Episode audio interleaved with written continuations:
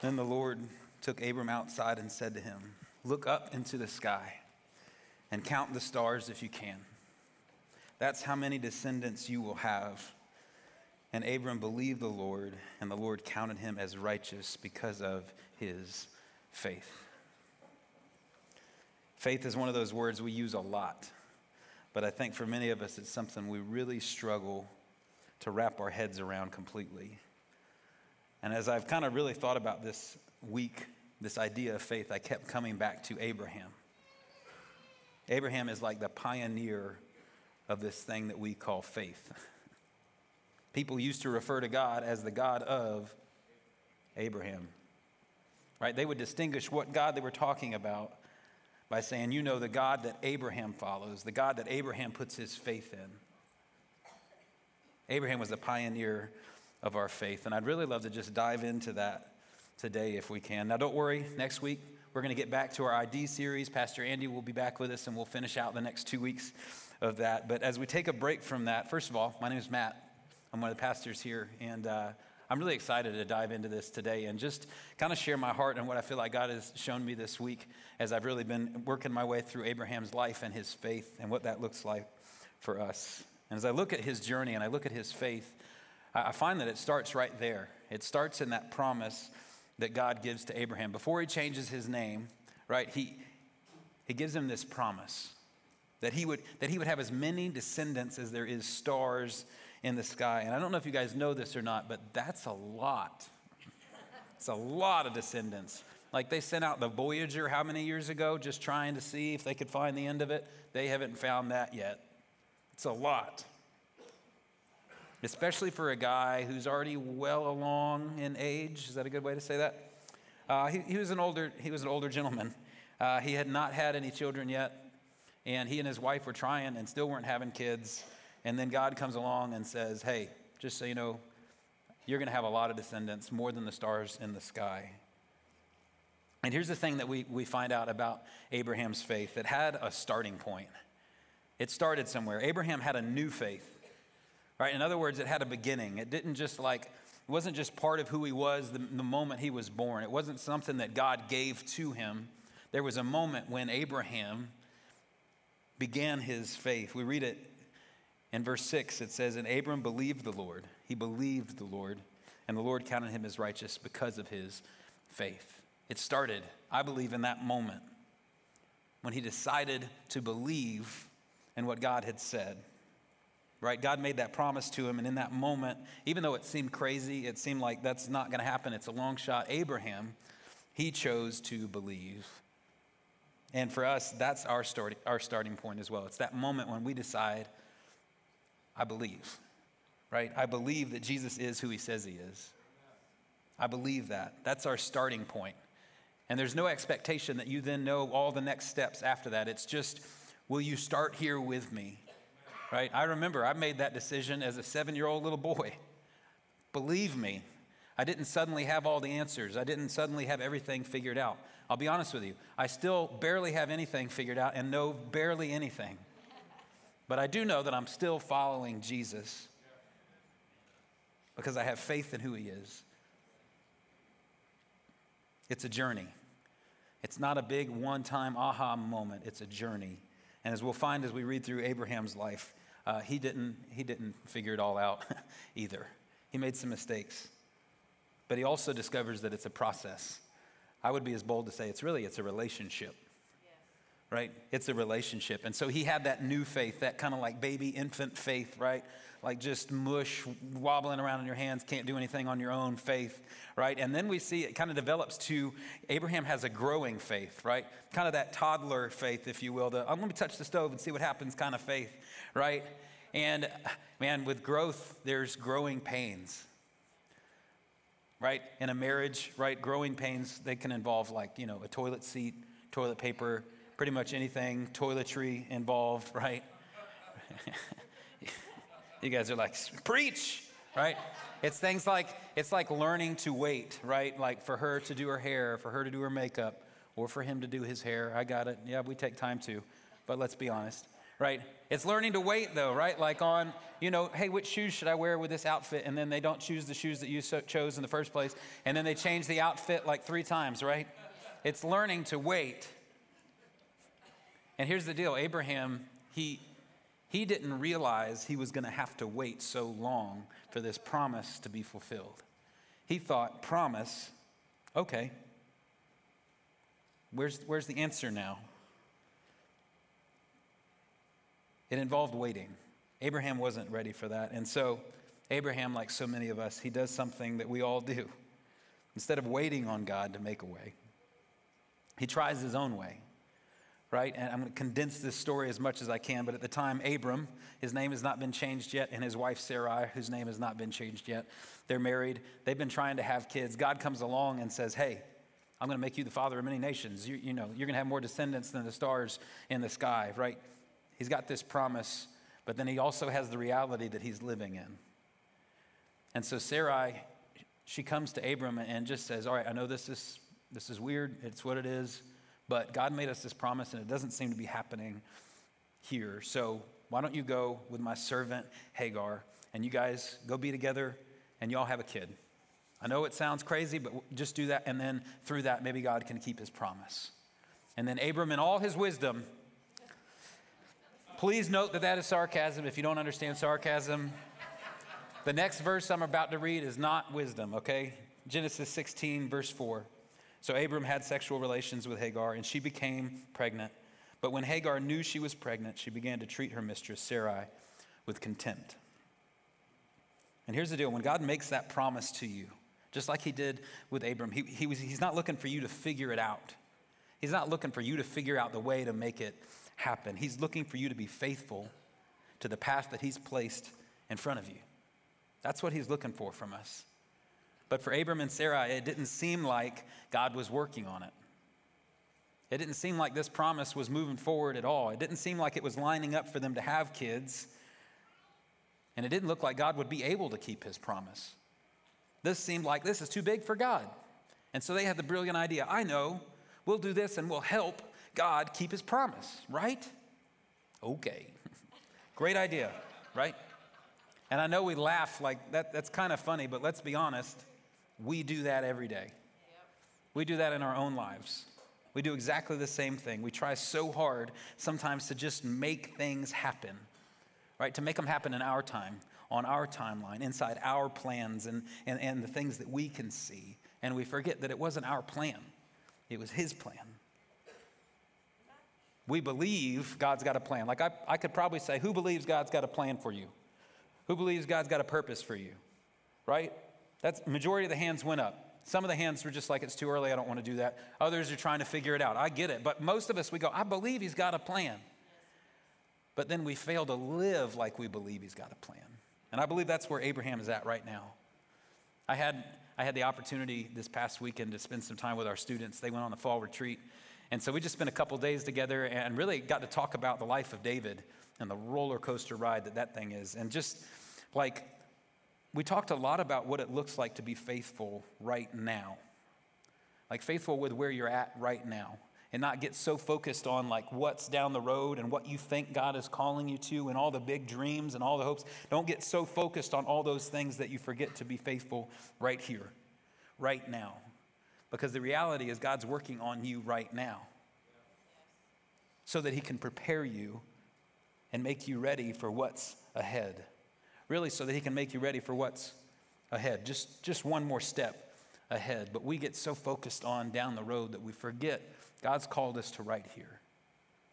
And I believe the way Jesus would say it, and He kind of did say it, is as you're faithful with little, He'll move you towards much. And so Abraham, he, he tries his own way. And because of that, he, he did have a son with Hagar named Ishmael.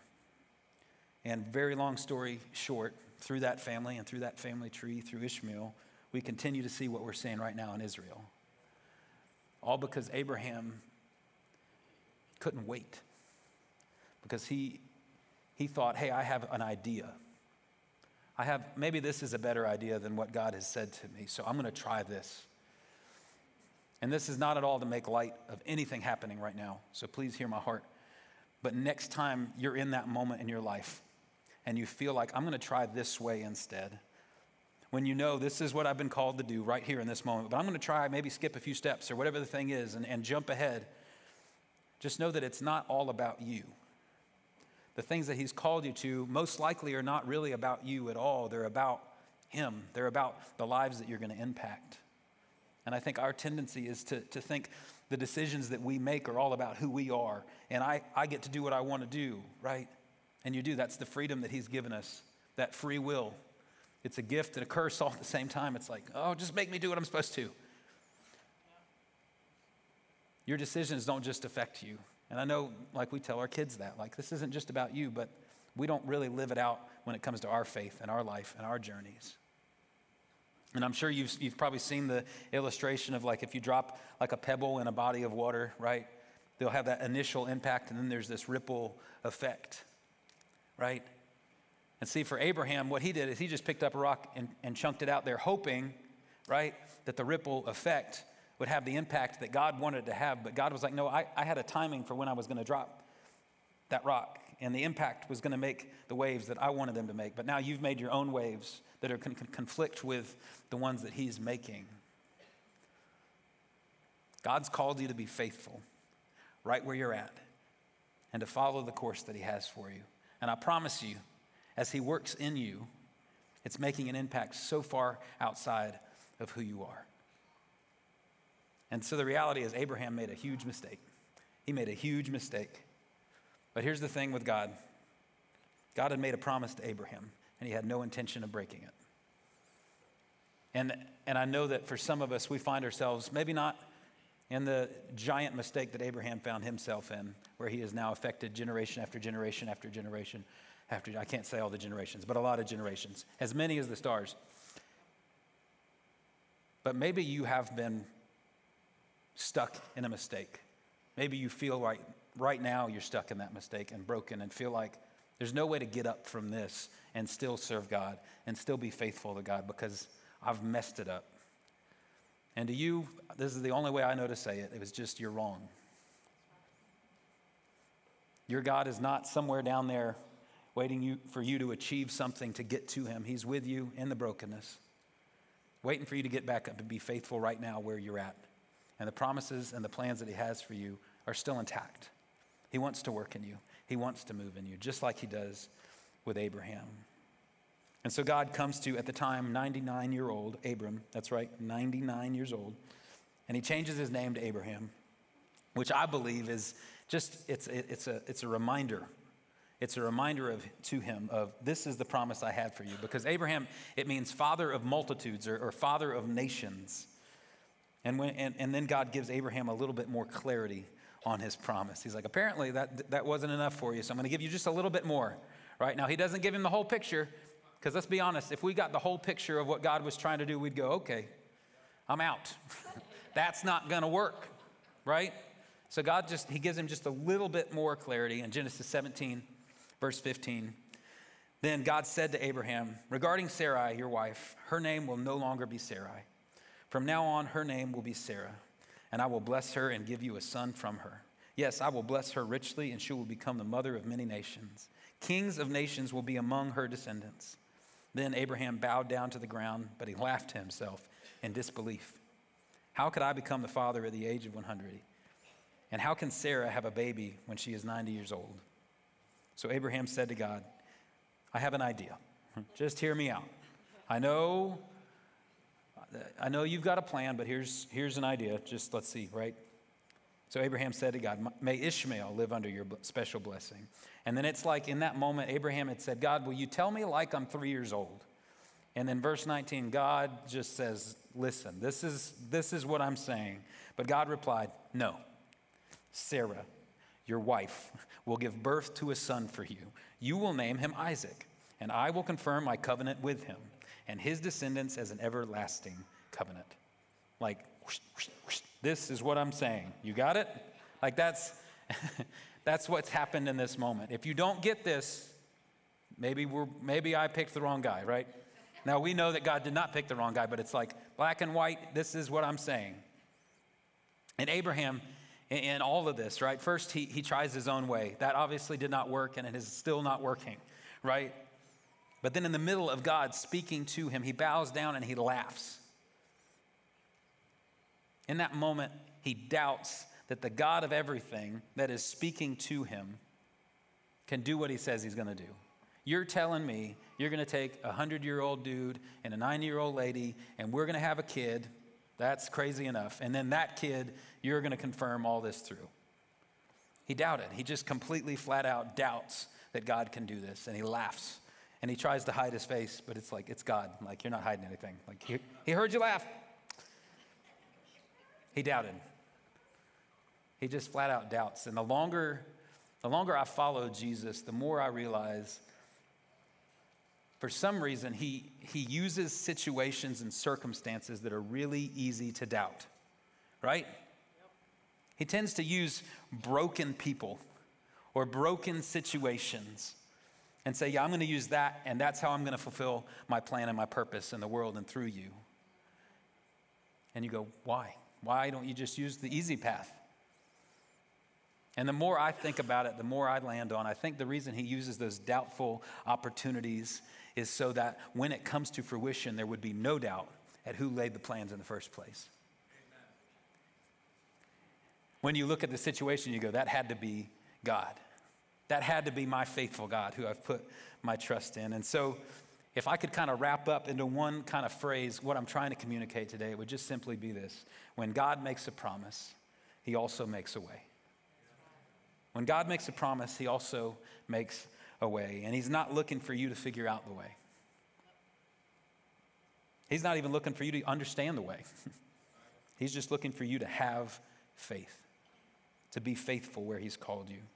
And when we have that faith, it leads us towards another word that we really do not like obedience. Obedience. We see that Abraham, he had that new faith, that infant faith, and then he had that growing faith. And we'll find that he continues to have that growing faith. And he touches the stove a couple times and he does other dumb things throughout the course of his life and his journey. But through it, he grows and he develops. And in this moment, we find that he's developed an obedient faith. Abraham had an obedient faith, and throughout his life and throughout his faith, God asked him all these crazy things and asked him to do these things. And in a lot of those moments, not all of them, but in a lot of those moments, he was faithful, he was obedient.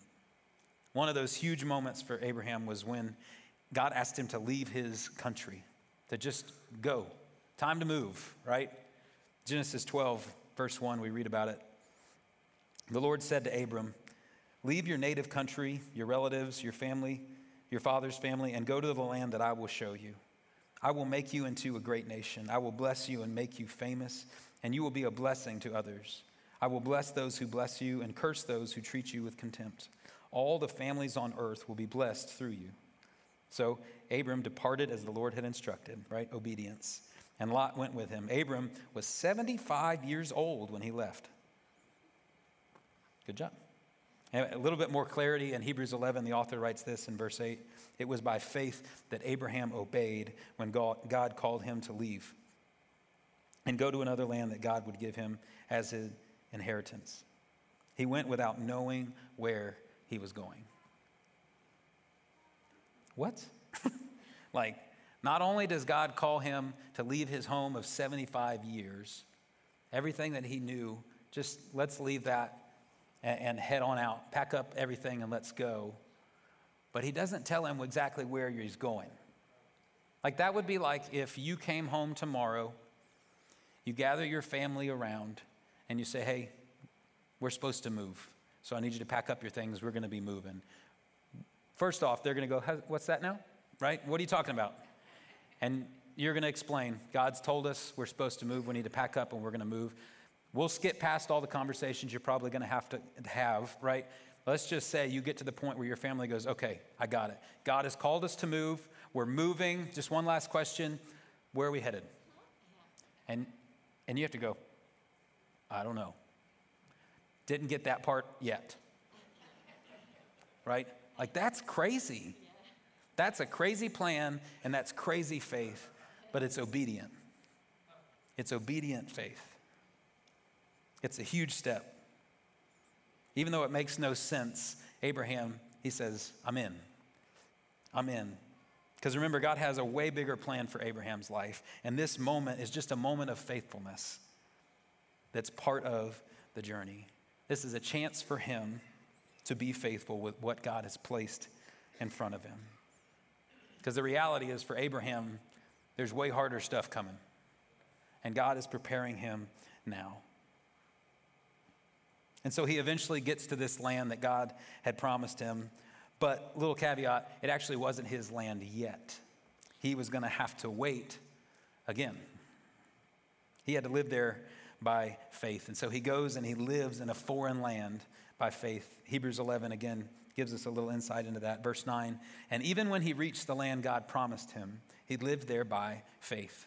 For he was like a foreigner living in tents. And so did Isaac and Jacob, who inherited the same promise. Abraham was confidently looking forward to a city with eternal foundations, a city designed and built by God. And I think for us, a lot of times we fail to do what Abraham does in these verses, right? We, we often look toward what we can accomplish, what we make happen now. What can I make possible right now? We fix, we fix our eyes on the temporary satisfactions in life, right? Like maybe my house or a car or a better interest rate or what are we going to eat for lunch today, which probably will take you longer to decide on than the other things, right? We fixate on all of these temporary things instead of looking towards the eternal. See, Abraham, he had fixated on the eternal foundation of this city that God was building. And I believe that when we have that eternal perspective instead of a temporary one, it changes the way that we respond to everything. It changes the way that we see everything. Right? The things that bother us are, are no longer like that, you know, the horrible service you got at a restaurant and then they still brought you bad food that was cold and needed salt, right? Like, okay, just eat it. You'll be all right. Right? The things that bother us won't be the guy that cut you off on the way to church today, right? Or when the, you know, like the interstate is a parking lot. That, which is, uh, that bothers me, but it, it's still temporary. It's a temporary thing. When we fixate our eyes on the temporary, we got caught up in those temporary moments. But when we fix our eyes on the eternal, the things that bother us are the things that are going to affect our eternal futures, the things that are going to affect my kids' eternal futures, the things that are going to affect your eternal futures and strangers' eternal futures. And it's going to change the way that I respond in every situation. And my hope for me, my hope for us as a church is that we would have a faith that is obedient to who He's called us to be in those moments. I think we have to fix our eyes on Jesus and His lasting plan instead of our temporary one. And then comes one of the hardest moments of Abraham's life. Probably still one of the greatest tests of anybody's faith ever. When God asks Abraham to offer his son Isaac as a sacrifice. And I know that that just sounds sounds really crazy. Like if you just read this part of scripture, you would go, "What kind of God is this?" Right? Like if you just take this with no context and you just go, "He asked him to do what?" But here's the deal, something I think that is important to note is during this time in his culture in the land of Canaan, the Canaanites lived in the land that was promised to him, and he was surrounded by that culture. That's what he was living in the middle of. And as horrible as it is to say, in that time, in that culture, in that place with these Canaanites, it was actually pretty normal for them to make these child sacrifices. And not to spoil the end of the story, but I think by the time we get to the end of the story, you'll really, you'll probably see that what God is saying here is, I would never accept such a sacrifice. If anything, once you get to the end of the story, you see what God is really saying is, Abraham, when this land is your land, that's not how we're doing things. That's not how we worship. That's not the kind of God that I am. But I also believe God used the culture that surrounded Abraham at that time to put his faith to the test. And so somehow, Abraham is obedient. And as we read Abraham's story, we see in this moment again, he follows through. And in his obedience, we discover really another level, another level to his faith. Yes, he had the new faith. Yes, he still has that growing faith, right? We're going to find that, that he continues to, to make mistakes and fall and grow and learn, and God continues to use him. And then he has this obedient faith. But in the middle of this obedience, there's something new that develops in him. Abraham, he develops this confident faith. He developed a confident faith. And his confidence, it wasn't in himself, it wasn't even in what God was asking him to do, right? His confidence was in the promise of God. Because he remembered Genesis 17. Well, it wasn't Genesis 17 then. He remembered that black and white moment where God came to him and said, No, Sarah, your wife, will give birth to a son for you. You will name him Isaac. Check. That stuff has happened. But the next part hasn't happened yet, God. And I will confirm my covenant with him and his descendants as an everlasting covenant. See, Abraham's faith was saying, God's not a liar. He's saying, I, I believe my God's not a liar and that he keeps his promises. He believed that Isaac would fulfill all those things that God had said, and the nations of the world would be blessed through him. And so, even though Abraham, he, he doesn't understand God's plan, he remembers the lesson that he learned earlier in his journey. When God makes a promise, he also makes a way. And so somehow he packs up what they need for this journey. And he and Isaac and a couple servants take off to make a sacrifice to God. We read it in Genesis 22, verse 4. On the third day of their journey, just side note, that's a long journey. Like, but notice that it's three days. Abraham looked up, right? He looked up to this hill, this mountain in front of him, and he saw the place in the distance. Stay here with the donkey, Abraham told the servants. The boy and I will travel a little farther. We will worship there, and then we will come right back. Now, I just want to pause there for a moment, and I may be way off on this, but I, I have to wonder as I read that if Abraham didn't know something's up, like this, this is a test of some sort. Because he says to the servants, We will come right back. And when you look at what God's asked him to do, you go, Why would you say we will come right back? Right? Because it doesn't look like Isaac's supposed to come back, Abraham right? But he says, We will be right back. And this is what I believe. I think he's saying, We will come right back. I don't know how, right? I, don't know what's getting ready to happen, but I do know that my God made me a promise, and he always keeps his promises. So Isaac and I will be right back. And then we keep reading in verse 6. So Abraham placed the wood for the burnt offering on Isaac's shoulders, while he himself carried the fire and the knife. As the two of them walked on together, Isaac turned to Abraham and said, Father, yes, my son, Abraham replied. We have the fire and the wood, the boy said, but where is the sheep for the burnt offering? And I have to picture Abraham fighting back tears. God will provide a sheep for the burnt offering, my son. And they both walked on together. And again, Abraham knows that God has asked. But in this moment, like this is this is the test. This is the hard part. This is the, your son doesn't even know what's going on. What are we doing, Dad? And in this moment, I believe Abraham is clinging. There's a difference between believing a promise and just clinging as hard as you can to a promise of God. And in this moment, I believe he was clinging to that promise and he was remembering when God makes a promise, he always makes a way, and he's going to provide a way out of this. In verse 9, when they arrived at the place where God had told him to go, Abraham built an altar and he arranged the wood on it. Then he tied his son Isaac and laid him on the altar, on top of the altar of wood. And Abraham picked up the knife to kill his son as a sacrifice. At that moment, the angel of the Lord called to him from heaven Abraham, Abraham. Yes, Abraham replied, Here I am. Notice the exclamation point, right? Like, thank you, God. Please say something, do something, intervene. What, what, what are you changing? Don't lay a hand on the boy, the angel said. Do not hurt him in any way, for now I know that you, are, that you truly fear God. You have not withheld from me even your son, your only son. Then Abraham looked up and saw a ram caught by its thorns in a thicket. So he took the ram and sacrificed it as a burnt offering in place of his son. Abraham named the place Yahweh Yireh, which means the Lord will provide. And to this day, people still use that name as a proverb. On the mountain of the Lord, it will be provided. And every time I hear this story, every time I read through this story, I see Jesus.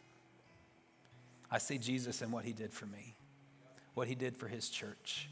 I see that he was the ram caught in the thicket who was laid as a sacrifice in place of me. Because, see, just like Isaac would walk up that hill with the wood for his sacrifice on his back, Jesus would walk up the hill of Calvary with a cross on his. And he would lay down his life willingly on that cross because he had fixed his eyes on the eternal. Knowing that the promise he made Abraham would actually impact you and me to this day. That generation after generation after generation, and it keeps going, would give us that king that would lay down his life so that we could sit here in this room and hopefully not just go through the motions of what we go through, but so that we could be faithful with where he's called us.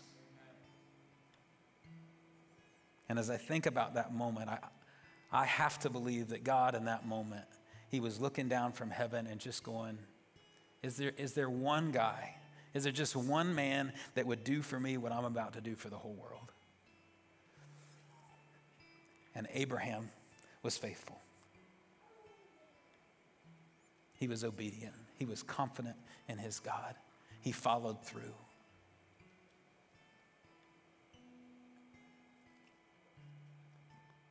Our journeys aren't our stories. See, when it boils down to the end of Abraham's life, the reality is his story wasn't really about him, it was about pointing towards Jesus.